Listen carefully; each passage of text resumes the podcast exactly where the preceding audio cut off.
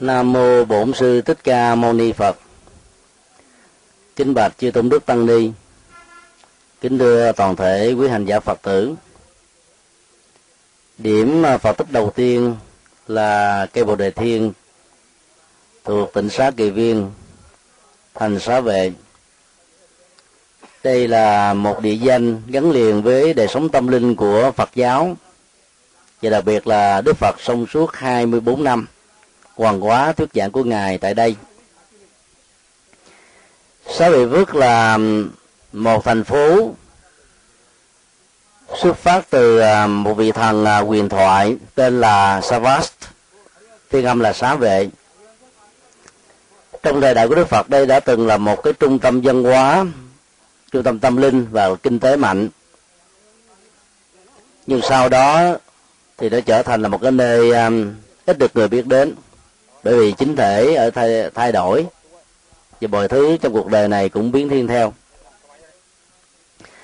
Trải qua những cuộc biến thiên của chính trị à, như trung tâm văn hóa tâm linh của thành xá vệ vẫn à, là một cái à, điểm tựa tinh thần rất là lớn đối với cộng đồng phật tử toàn quốc ở ấn độ cũng như là ở quốc tế. Trong quá khứ xá vệ đã từng là thủ phủ của tiểu bang kiều tắc la kosala đó là một trong à, sáu tiểu bang à, quan trọng nhất về phương diện văn hóa và đời sống tinh thần tôn giáo của đất nước ấn độ thời cổ.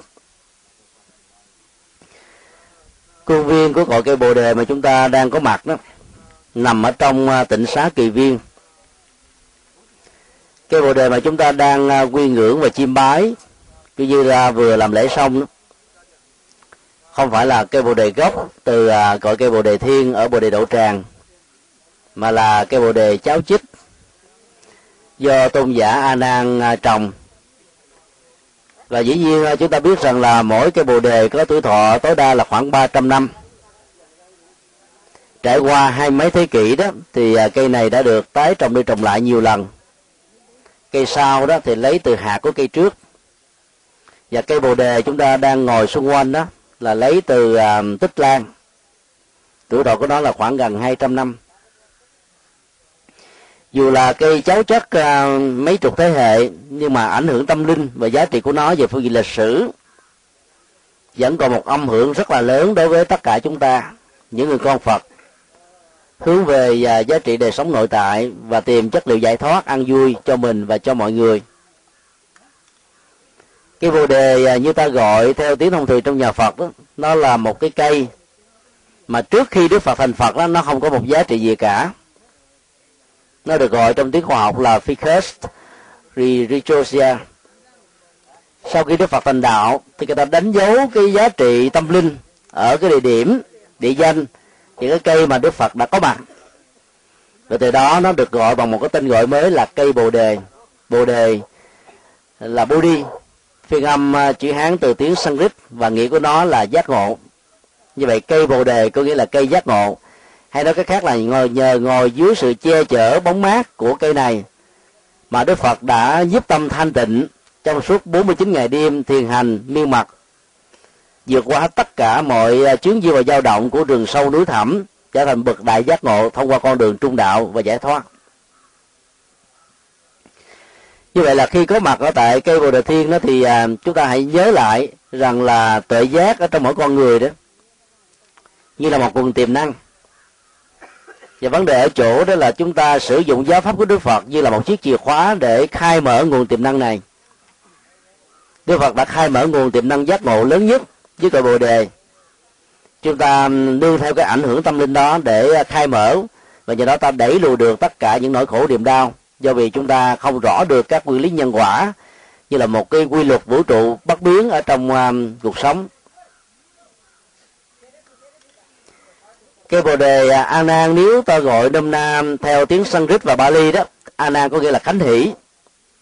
Cái bồ đề này được đặt gọi là tên của một vị à, tôn giả gắn bó với cuộc đời đức phật.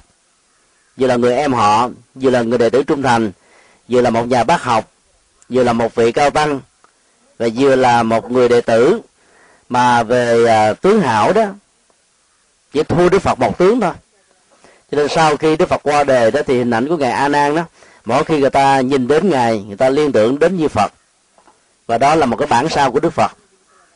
Vì do vậy đó, cái à, hình ảnh ngài nan trở thành một cái điểm nương tựa tâm linh rất lớn sau khi đức phật qua đời. Và tương truyền thì ngài a nan sống đến 120 tuổi.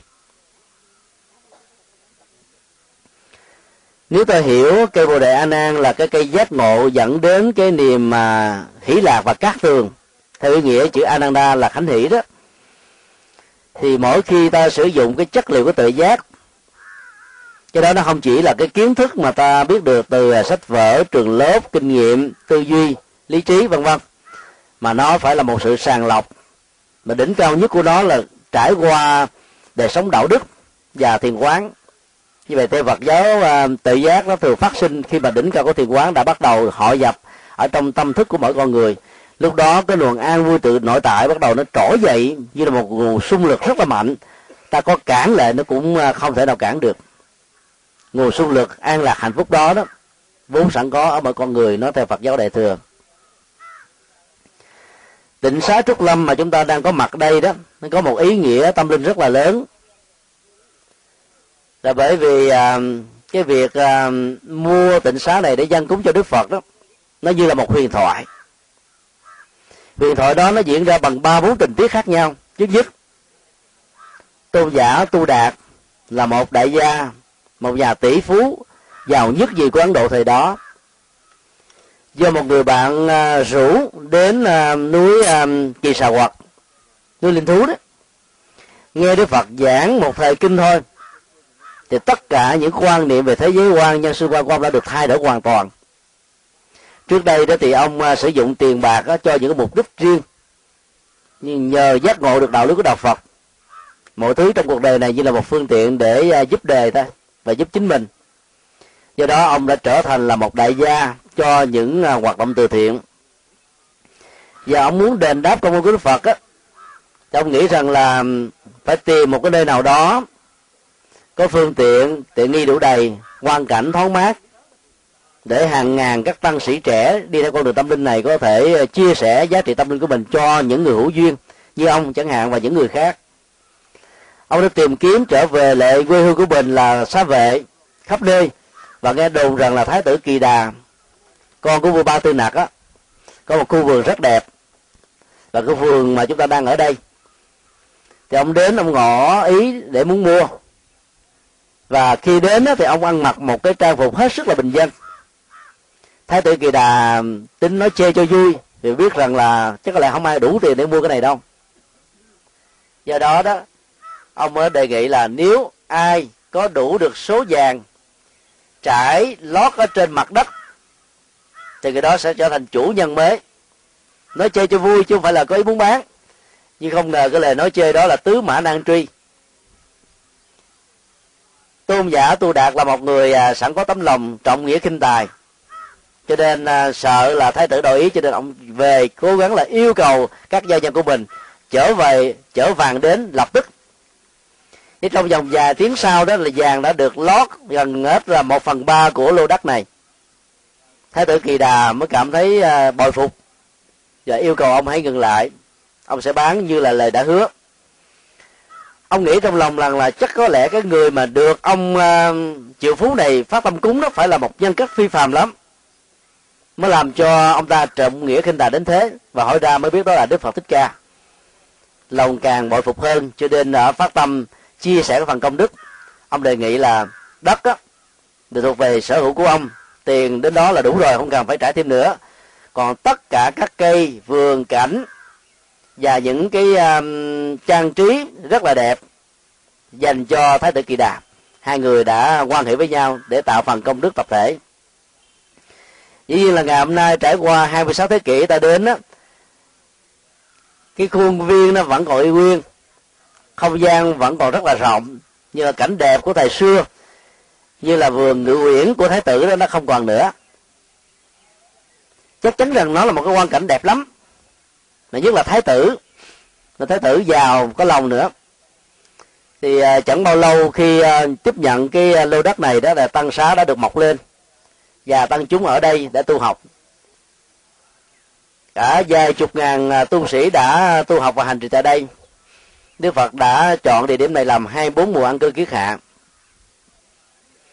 Cái cách mà cư sĩ tu đạt đã làm nó rất là ấn tượng ở chỗ đó. Khi mà tìm thấy được một cái giá trị tâm linh, những cái quý báu trong cuộc đời mà không có giá trị vật chất nào có thể so sánh được, ông sẵn sàng phát tâm và từ chiều sâu nhất của kiến thức nhân quả, ông biết rất rõ là phát tâm như thế, không mất đi đâu hết á. Có nhiều người trong chúng ta nghĩ rằng là khi mình ban tặng cái gì đó là ta mất đi. Tại vì trước mắt đó ta móc ra khỏi túi của mình, khỏi ngôi nhà của mình, khỏi tài khoản của mình, mà không còn là sâu chữ của đó nữa. Nhưng về công đức và phước báo đó, khi ta làm với cái tâm à, vô vọng cầu, phát tâm bằng một cái ý nghĩa cao thượng nhất đó, thì giá trị giá trị của phước báo và công đức nó tăng gấp bội và gấp nhiều lần và đây chính là cái à, yếu tố rất là quan trọng để à, những người à, con Phật đó, gieo trồng các hạt giống phụng sự xã hội mà không hề có một đổi mong cầu về bất kỳ một sự đền đáp nào. Thì giá trị đền đáp đó nó sẽ tăng gấp bội và nhiều lần dầu ta không muốn. Sự phát tâm của chúng ta một cách chân chính nó sẽ mở cửa mời gọi và nâng đỡ cho những người khác cùng phát tâm theo. Và đó là một câu chuyện có giá trị lịch sử một thái tử ăn chơi. Hưởng thụ lại trở thành một người rất là nhân từ nhờ cái phát tâm rất là đặc biệt và chưa từng có của um, cư sĩ tu đạt. Và kể từ đó đó hai người đã trở thành bạn tham giao của nhau. Thái tử tu đạt cũng làm từ thiện nổi tiếng. Xin lỗi thái tử kỳ đà làm từ thiện nổi tiếng cũng như là tôn giả tu đạt. Và nhờ đó đó là tất cả những cư dân nghèo khó ở vùng đất này và những vùng lân cận đó đã nhờ đó mà bớt đi nỗi khổ và niềm đau. Như vậy nếu biết cách phát tâm và phát tâm đúng phương pháp đó thì chẳng những ta mang được lệ lạc cho bản thân mình mà còn hỗ trợ lệ lạc cho rất nhiều người khác. Và đây chính là con đường mồi đèn mà kinh duy Ba Cật Đức Phật đã dạy. Một hạt giống nhân từ đó nếu ta chỉ là một mình không khích lệ không khuyến tấn không uh, hỗ trợ cho những người thân thì phước báo công đức giá trị ăn vui ta chỉ hưởng một mình mình mà thôi. Còn hạnh mồi đèn mời gọi chúng ta trước nhất bằng một sự hành dung trong nhận thức rằng là ngọn đèn đầu tiên khi được thắp sáng đó, nó sẽ có cơ hội bị tắt đi nếu nó không mồi cho những cây cây đèn khác. Do đó đức phật khuyên ta hãy lấy cây đèn để nhức mồi cho cây đèn thứ hai, cho đến cây ngàn vô số vô cùng tận. Và nhận thức quan trọng ở đây là dầu có mồi hàng trăm ngàn cây đèn khác nhau cho đèn nguyên gốc vẫn không vì thế mà mất đi ánh sáng của nó. Hay nói cái khác là khi ta truyền bá những cái giá trị từ thiện và những giá trị phụng sự nhân loại đó cho những người thân và cho những người hữu duy trong xã hội thì à, ý nghĩa xã hội đó là ngày càng lớn hơn. Điều đó đã được uh, tu đạt làm kỳ đà đã làm theo. Các đại gia có mối quan hệ về kinh tế xã hội văn hóa với kỳ đà và tu đạt cũng làm theo. Quyện và hành động của ờ, ông tu đạt đã gây một cái cảm kích rất lớn ở trong cái vùng này và cả cái bang lúc bấy giờ. Cho nên người ta không thích gọi ông là ờ, Tushita tu đạt nữa, mà ta gọi ông bằng cái từ ờ, là cấp cô độc. Tức là người mang lại hạnh phúc cho những kẻ cơ nhở cô đơn, bất hạnh già nua bệnh tật, nghèo đói, túng thiếu, vân vân. Và hầu như là gần 75% giá trị của những khoản lợi nhuận từ kinh tế chân chính, nghề chân chính ông làm được là phụng sự cho xã hội dưới góc độ từ thiện này.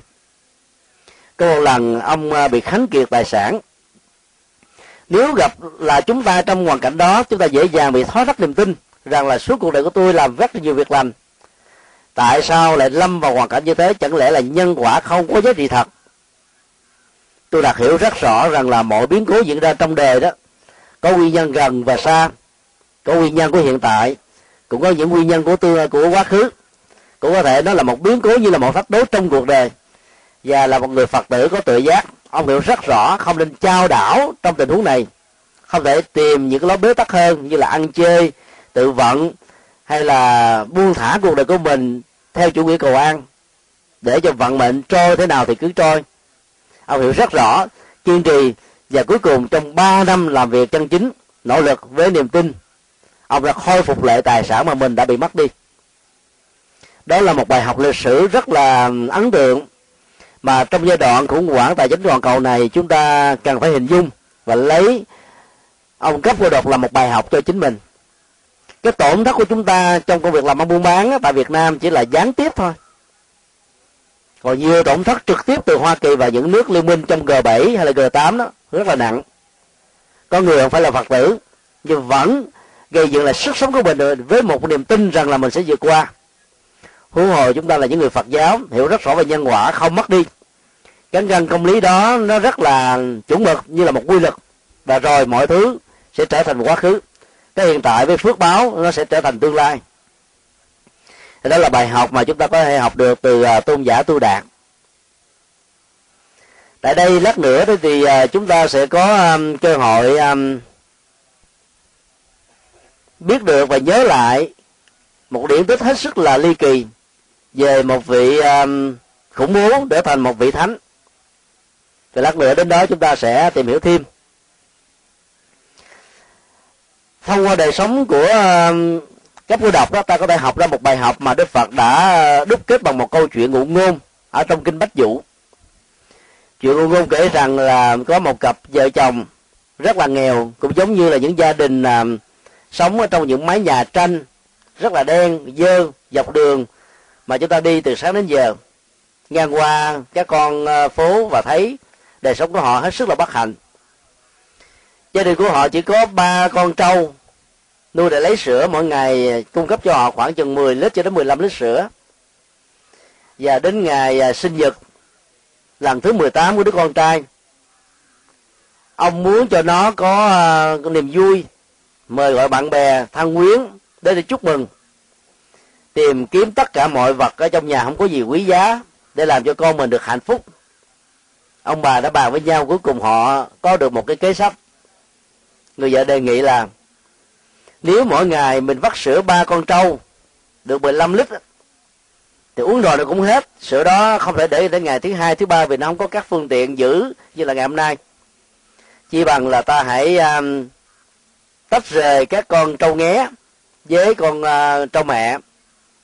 Và đúng 10 ngày sau đó thì ta hãy vắt sữa thì lúc đó ta sẽ có được là khoảng một trăm mấy chục lít.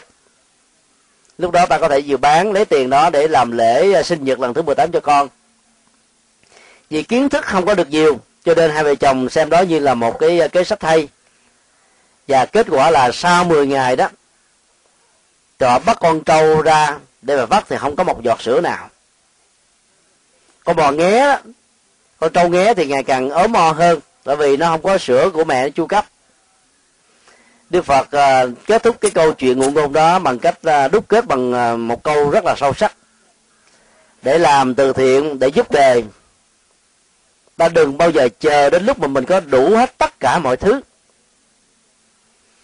Các mệnh đề và sự phát nguyện nếu và thì đó nó thường tạo cho chúng ta một cái ảo giác rằng là tôi sẽ rất giàu. Tôi sẽ được thế này, tôi sẽ được thế kia trong một tương lai ngắn hay là dài. Và sau đó tôi sẽ đủ sức và tha hồ làm tất cả những gì tôi muốn. Đặt ra một cái à, nhận thức như thế và sống theo một quan điểm như thế như hai vợ chồng trong câu chuyện đó, có vẻ rất là lý tưởng, rất là hay, rất là logic về phương diện lý thuyết, nhưng trên thực tế nó là một sự thất bại. Các trâu nghé thì bị ống ốm sữa còn trâu mẹ thì không thể cho thêm một lít sữa nào như vậy. 15 lít sữa mỗi ngày bị mất đi. Và ngày sinh nhật đó, hết sức là buồn không có gì để đãi cả. Do đó khi chúng ta muốn làm lành là một việc tốt nào đó cứ làm. Có điều kiện đến đâu ta làm đến đó. Không có điều kiện tôi làm bằng cách tán dương công đức. Đừng vay mượn nợ đừng phải đi chạy vại ngân hàng đừng phải mượn người này người kia để mình làm công tác từ thiện là không nên. Đức Phật khuyên đó là tài chính mình phân chia làm bốn phần 25% để sinh hoạt hàng ngày 25% hiếu thảo 25% để ngân hàng và 25% làm từ thiện. Như vậy, tổng giá trị làm từ thiện theo Đức Phật đó là 25% lúc đó thì chưa có thuế má như bây giờ. Bây giờ nhiều nước phương tây đó, thuế má đến trên 25% nó là một hình thức chúng ta làm từ thiện rồi. Cho nên ngoài các hoạt động từ thiện do thuế má, ta cũng nên làm các từ thiện khác ở mức độ nó vừa với cái khoản tài chính của chúng ta và các lợi dụng mà chúng ta có thể có nó mới có thể tạo ra một đường rất là bền. Còn không có được cái tài chính cụ thể ta có thể làm bằng sự khuyến tấn hỗ trợ công đức hay là từ hiến công đức với những người khác thì giá trị vẫn được xem là tương đương. Còn chờ điều kiện thì không biết khi nào. Cái cách mà chúng ta có thể làm đó, đó là gom góp bằng con heo công đức. Ai cũng đi chợ búa mỗi ngày. Đồng tiền bạc lẻ là lúc mình quăng chỗ này bỏ chỗ kia hoặc là mua kẹo bánh cho con em của mình ăn. Ăn thời gian sau rồi hàng tiền đạo rụng hết. Và do vậy phải tốn tiền nha sĩ nữa. Sức khỏe không được tốt. Mà ăn nhiều ở tuổi lớn nó có thể bị tiểu đường. Do đó ta dành dụm những cái đồng năm trăm một ngàn hai ngàn năm ngàn. Bỏ vào con heo công đức đó, đúng một năm sau ta mở ra mỗi một người thôi ta đã có được mấy trăm ngàn hoặc là mấy triệu rồi. Nếu một gia đình 10 thành viên thì ta thấy số tiền đó đến vài chục triệu tại do ta lấy cái này ra để làm công đức tùy theo nguyện vọng và sở thích của mình. Nó cũng là một nghệ thuật mà không cần phải chờ. Ta có thật nhiều tiền hay là trúng số độc đắc bằng cái này cách kia, ta vẫn có thể làm được. Cấp cô độc, có một cái rất là hay ngay cả trong lúc ông khánh tặng tài sản đó. Cái số tiền của ông còn lại nó không là cái gì hết á. Ông vẫn trích được ít nhất là hai mươi phần trăm của cái ít nhất để ông làm. Và cái niềm tin đó không bao giờ suy giảm trong lòng của ông trong giàu cũng như trong lúc nghèo ông vẫn làm. Vì biết rất rõ nó không mất đi. Kinh dược sư có nêu một cái ờ, câu nói đó rất nhiều người có cái tâm ờ, uh, bỏng sẻn đó keo kiệt. Dù nó có cái cơ sở tâm lý rằng là tài sản mình làm ra là bằng mồ hôi nước mắt mình tiếc nó lắm. Thì dẫn đến một thái độ đó là khi mình phải chia cắt cho một người nào đó dù là người thân người thương nhất của mình mình vẫn tính đồng từng ly từng tí và đức phật dùng một cái hình ảnh hết sức là ấn tượng giống như một con dao thật là bén. Cắt vào từng thớ thịt làn da. Từng động tác cắt ngang như thế tay, đau nhất rỉ máu, và khổ đau vô cùng. Chúng tôi thường nói vui là những người như thế đó là tổng giám đốc các hãng kẹo. Và do vậy đó là cái việc chia sẻ giúp đỡ của họ cho người thân nó mất đi ý nghĩa xã hội, ý nghĩa của tình thương. Ta làm chút xíu mà tính công, ta kể sức, ta kể lễ, ta nói quá nhiều, làm cho rất nhiều người đưa vào sự giúp đỡ của chúng ta cảm thấy hết sức là ngột ngạt, hết sức là bị lệ thuộc như là một cái dây tôm ghế hay là bị lệ thuộc, vân vân. Vì điều đó làm tạo ra một cái mặc cảm tâm lý. Cái mặc cảm đó làm cho người ta nhận mà không cảm thấy niềm vui được. Và phước báo trong việc giúp đỡ này nó mất đi rất là nhiều. Nói tóm lại, có mặt tại tinh xá kỳ viên, thì ta học bài học và về à, giúp đỡ xã hội mà đức phật đã dạy như là tâm chỉ của ngài, phụng sự chúng sinh tức là cúng dường chư phật. Đó là cách cúng dường thực tiễn nhất. Ta lấy công sức nghề nghiệp chân chính kiến thức sức lao động của mình để phụng sự cho cuộc đời và mọi người. Bài học thứ hai đó là ý nghĩa của ăn cư kiết hạ. An cư đó là ở một chỗ. Kiết hạ đó là dừng chân lại mùa mùa hè.